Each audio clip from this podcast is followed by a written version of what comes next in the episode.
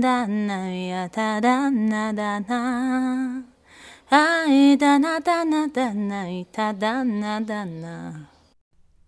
Wszyscy jesteśmy ze wsi. Podcast o historii i kulturze wsi. Kazimierz Dobrowolski, historyk i etnograf, w studium wsi Niedźwiedź w powiecie limanowskim zastanawiał się nad tym, dlaczego chłopi tak rzadko się buntowali. Doszedł on do wniosku, że ma to związek z ich rasą słowiańską czy słowiańskością. Przez co chłopi mieli być urodzonymi poddanymi, poczciwcami, którzy z pokorą znoszą nawet najgorszy swój los. Taka opinia dotycząca chłopów w historii pokutuje do dzisiaj. Kiedy jednak rzeczywiście przyjrzymy się tej sprawie, to okazuje się, że chłopi buntowali się często i spektakularnie, a opinie o ich potulności wynikają raczej ze stereotypów niż rzeczywistej wiedzy. Słuchacie Państwo podcastu Wszyscy jesteśmy ze wsi. Ja nazywam się Michał Rauscher.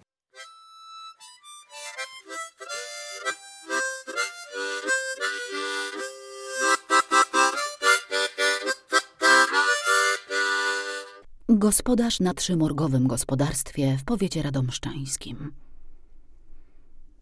Pozostawało iść do dworu i prosić, może daliby jakąś robotę.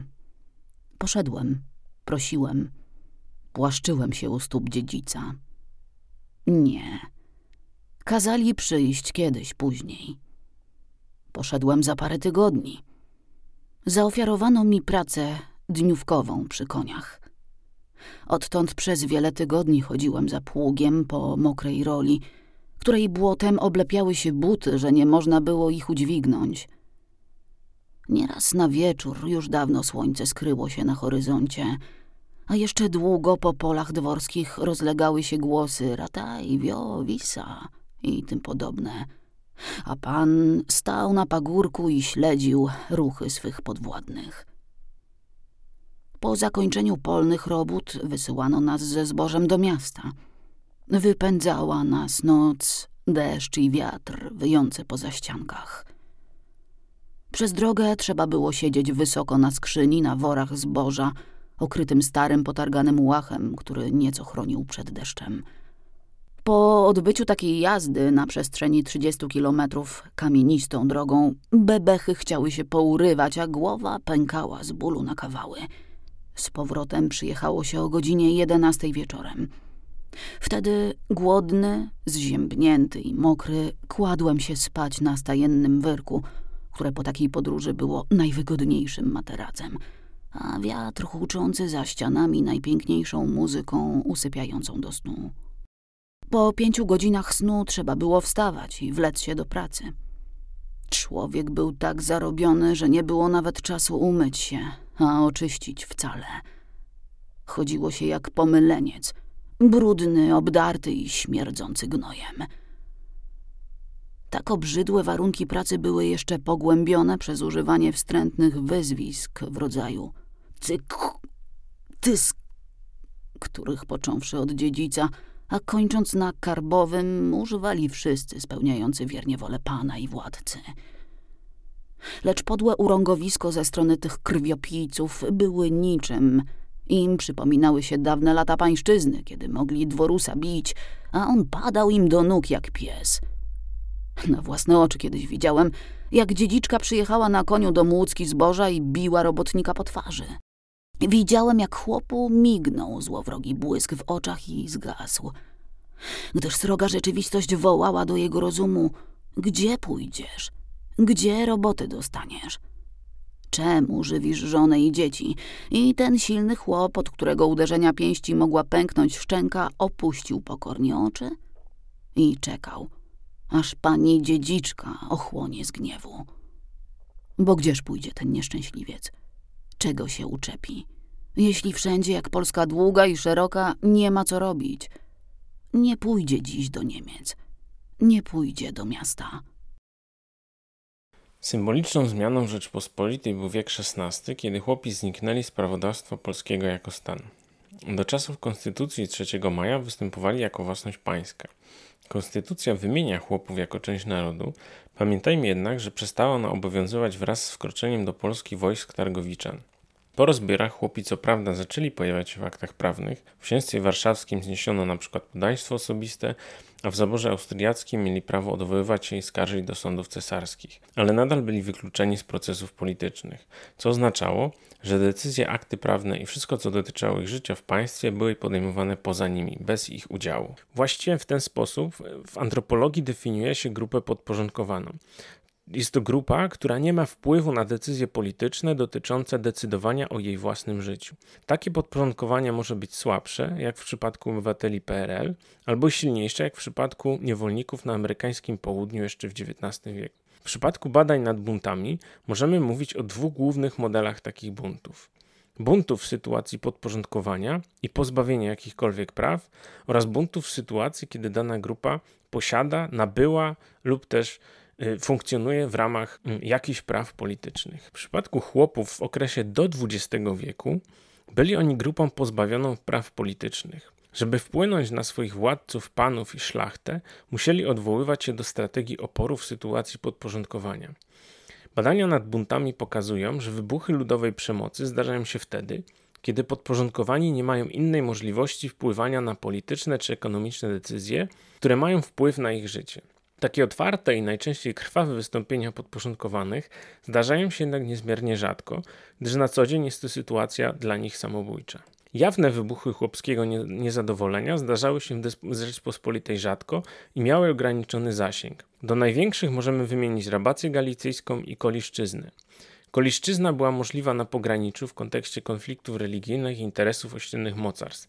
Rabacja pojawiła się po wybuchu Powstania Narodowego. To jeżeli chodzi o jawne wybuchy ludowej przemocy. Najczęściej jednak podporządkowani stosują tzw. Tak ukryte formy oporu lub codzienne formy oporu.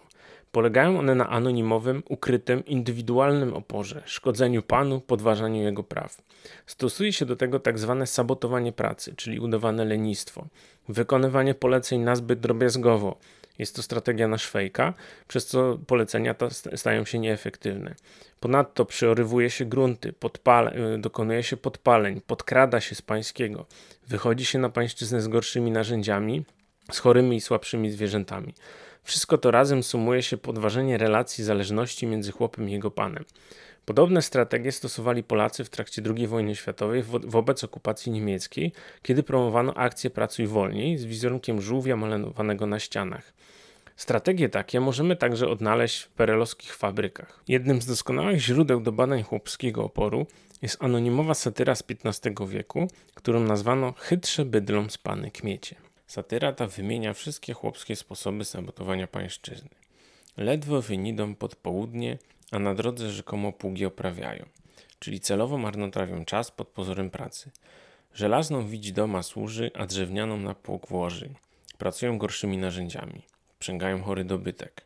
Gdy pan przyjdzie, dobrze orze, a gdy odejdzie, jako gorze, czy udają przed panem pracę. Namysłem potraci kliny, bierze do chrosta poiny, szedł do chrosta za krzem leży. Udaje, że idzie do domu, bo pogubił kliny, a później leży pod krzakiem. I ostatni fragment, bądź zda się jako prawy wołek, ależ jest chytrzy pachołek, czyli udaje głupiego i poczciwego, a tak naprawdę jest spryciarzem, który po prostu sabotuje pracę pańszczyźnianą wykonywaną na rzecz Pana. Warto tutaj podkreślić jeszcze ostatni fragment. Yy, bądź zda się jako prawy wołek, ależ jest chytry pachołek. To jest jedna z najstarszych strategii oporu podporządkowanych, która odwołuje się do takiego sposobu udawania głupiego. Najdoskonalej strategię tę opisał Jarosław Haszek w słynnej powieści o wojaku Szwejku. Szwejk, udając głupotę, może przykryć czasem nawet najbardziej wywrotowe zachowanie. Podporządkowani bardzo często udają głupotę przed panem, żeby ukryć swoje rzeczywiste działania. Sabotowanie pracy łatwiej ujdzie komuś, o kim pan myśli, że jest głupi. E, zawsze właśnie na taką głupotę można przecież zrzucić winę. Co w sytuacji, kiedy pan miał nad chłopami władzę absolutną, często ratowało życie. A przypomnijmy, że mm, dowolnego zabijania chłopów zakazano dopiero w 1768 roku w tzw. Tak prawach kardynalnych.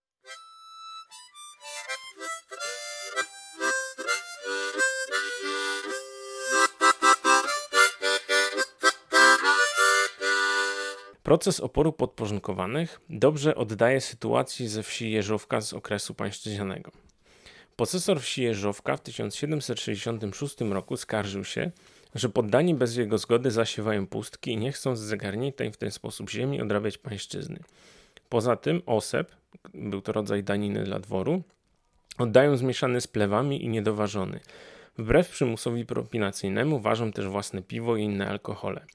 Co więcej, straszą jego i pozostałych domowników, robiąc hałasy koło dworu. To nieustanne podkopywanie władzy dworu w postaci ukrytego oporu trwało aż do 1769 roku, kiedy stało się bardziej jawne i bezczelne. W 1769 roku chłopi nie chcieli już w ogóle niczego odrabiać, nie oddawali ospów ani żadnych innych danin, a pod dworem zamiast różnych hałasów zaczęli strzelać i odgrażać się zarówno posesorowi, jak i jego administracji. Napięcie między posesorem i chłopami we wsi narastało i chłopi coraz wyraźniej przychodzili od ukrytych do otwartych form oporu. W sprzyjających dla chłopów okolicznościach zewnętrznych, jakichś wojen, konfliktów w skali narodowej lub międzynarodowej, dla posesora prawdopodobnie skończyłoby się to tragicznie. Takie sytuacje jednak zdarzają się wtedy, kiedy podporządkowani nie mają prawa o sobie decydować. Przemoc jest wtedy jedyną możliwością zabrania głosu we własnej sprawie, który dzięki temu zostanie wysłuchany. W momencie odzyskania przez Polskę niepodległości chłopi po raz pierwszy tak naprawdę zyskali prawa wyborcze, polityczną reprezentację w postaci organizacji politycznych czy organizacji ludowych. Oczywiście te prawa wyborcze, chociażby w rejonie galicyjskim w jakimś stopniu, czy w, w, w zaborze pruskim w jakimś stopniu były im przyznane wcześniej, ale tutaj doszedł jeszcze do tego czynnik y, samostanowienia się narodu. Poza tym nowoczesne państwo zwłaszcza nowonarodzone państwo polskie, w przeciwieństwie do państw feudalnych, zakłada jakiś rodzaj rozwoju zamieszkującej je ludności. Wtedy to zaczęły powoli pojawiać się ludowe szkoły, mm, czy zaczęła się pojawiać jakieś szczątki polityki skierowanej mm, do wsi. Po raz pierwszy od uwłaszczenia stanęła też pożądana przez chłopów kwestia reformy rolnej.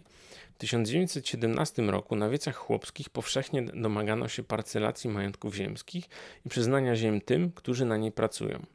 Wobec zagrożenia ze strony bolszewików rząd mobilizował chłopów, m.in. obiecując zająć się reformą rolną. Chłopi masowo wspierali rząd w konflikcie z bolszewikami, reforma rolna rzeczywiście stanęła w Sejmie i została uchwalona.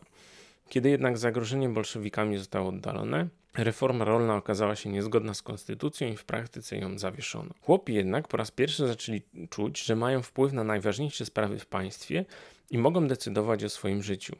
Organizacje chłopskie yy, i poparcie dla partii politycznych na wsi wzrastały aż do największego zrywu chłopskiego, wielkiego strajku chłopskiego z 1937 roku, który ogarnął ziemię, na których mieszkało od 6 do 8 miliona ludzi. Strajk był wymierzony we władze sanacyjne, ale chłopi chcieli przede wszystkim odzyskać kontrolę nad polityką w kraju, w którym doszło do zamachu stanu i władzę przejęła wąska klika. Było to ważne w kraju, który w dalej w, dużej większości był rolniczy i zdecydowana większa część jego mieszkańców żyła z pracy na roli. Organizatorem strajku było Stronnictwo Ludowe. Proklamującej strajk odezwie żądano m.in. zlikwidowania sprawy brzeskiej i przywrócenia pełni praw dla wszystkich byłych więźniów brzeskich z Wincentym Witosem na czele zmian konstytucji i ordynacji wyborczej, rozwiązania Sejmu i Senatu oraz samorządu, ustroju demokratycznego dla Polski i nowych uczciwych wyborów, likwidacji dyktatorsko-biurokratycznego systemu rządów, sprawiedliwości w sądach, zmiany polityki zagranicznej, Przede wszystkim jednak opłacalności produkcji rolniczej i godziwego wynagrodzenia za pracę, sprawiedliwego podziału dóbr społecznych, prawa chleba i pracy dla wszystkich. Strajk wybuchł 15 sierpnia 1937 roku w dniu chłopskiego święta czynu chłopskiego. Na wiecu w Jarosławiu proklamowano wtedy dziesięciodniowy strajk chłopski. Strajk objął zasięgiem 10 województw, odnotowano ponad 188 zgromadzeń. Do strajku przyłączyli się robotnicy rolni i inni pracownicy na wsi, np. pracownicy budowlani. Ponadto w Krakowie Polska Partia Socjalistyczna zorganizowała potężną manifestację poparcia dla strajku.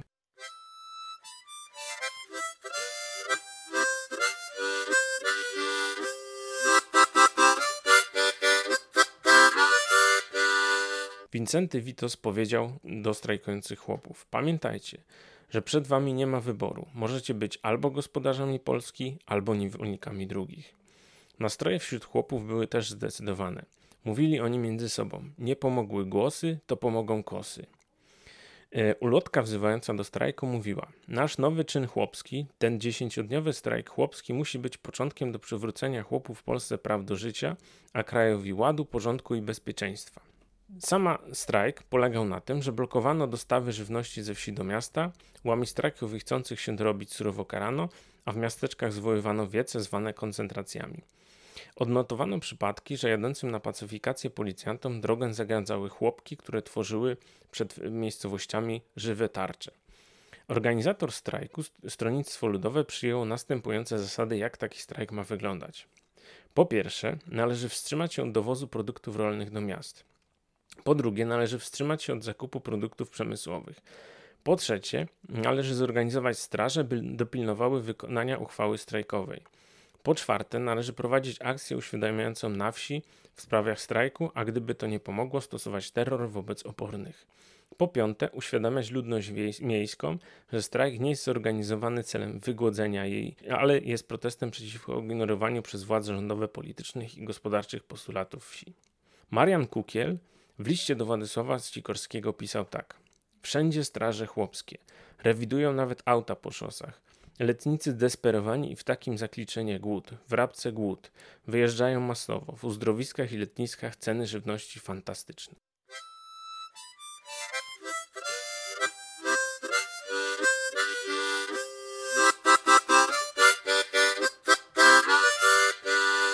Po II wojnie światowej polskie władze komunistyczne nie były skłonne kolektywizować rolnictwa tak, jak miało to miejsce w innych krajach bloku sowieckiego. Ich krucha władza opierała się w sporej części na uspokojeniu nastrojów na wsi, dzięki wyczekiwanej przez chłopów reformie rolnej.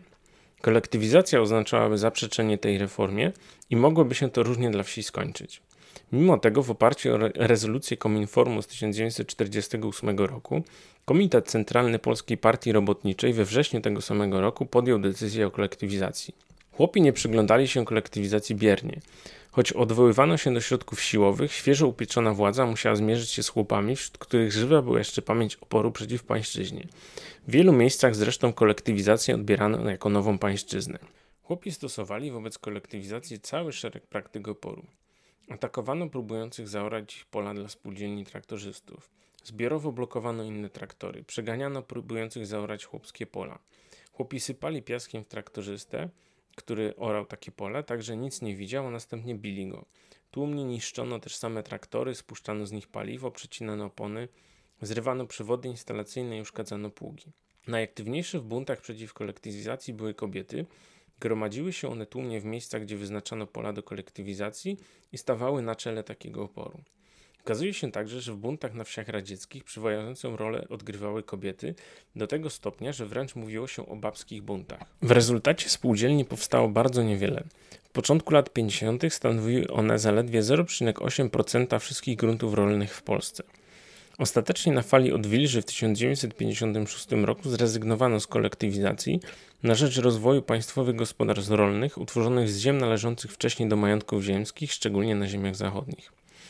Choć w, w trakcie kolektywizacji nie doszło do spektakularnego powstania, chłopi masowo stosowali takie praktyki codziennego oporu, które dopiero po zsumowaniu razem pokazywały ich siłę. To jest też cecha oporu podporządkowanych. Nie występują oni ze sztandarami widowiskowych i spektakularnych powstaniach, ale stosują wiele drobnych form oporu, których siła ujawnia się dopiero po ich zsumowaniu. Choć decyzji o zaprzestaniu kolektywizacji nie podjęto pod wpływem takiego oporu, a na pewno nie wyłącznie, to z pewnością opór wsi był bardzo poważnym czynnikiem w jej podjęciu. Kiedy myślimy o buntach czy oporze, wyobrażamy sobie go w formie szturmu na jakąś Bastylię albo jaką manifestację z flagami. Tymczasem z perspektywy historii taka możliwość pojawiła się całkiem niedawno. W różnych systemach opresyjnych chłopi, czy szerzej lud, przeciwstawią się takim systemom w formie oporu codziennego, ukrytego, anonimowego. Czasem taki opór był dużo bardziej skuteczny od otwartych konfrontacji.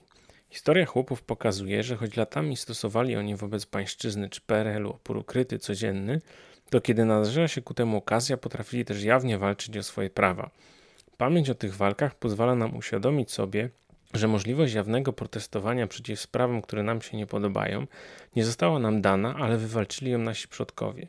Musimy też pamiętać, że choć wywalczyć to prawo było im ciężko i ponosili ogromne ofiary, bardzo łatwo jest to prawo stracić. To była audycja Wszyscy jesteśmy ze wsi. Do usłyszenia, Michał Rauscher.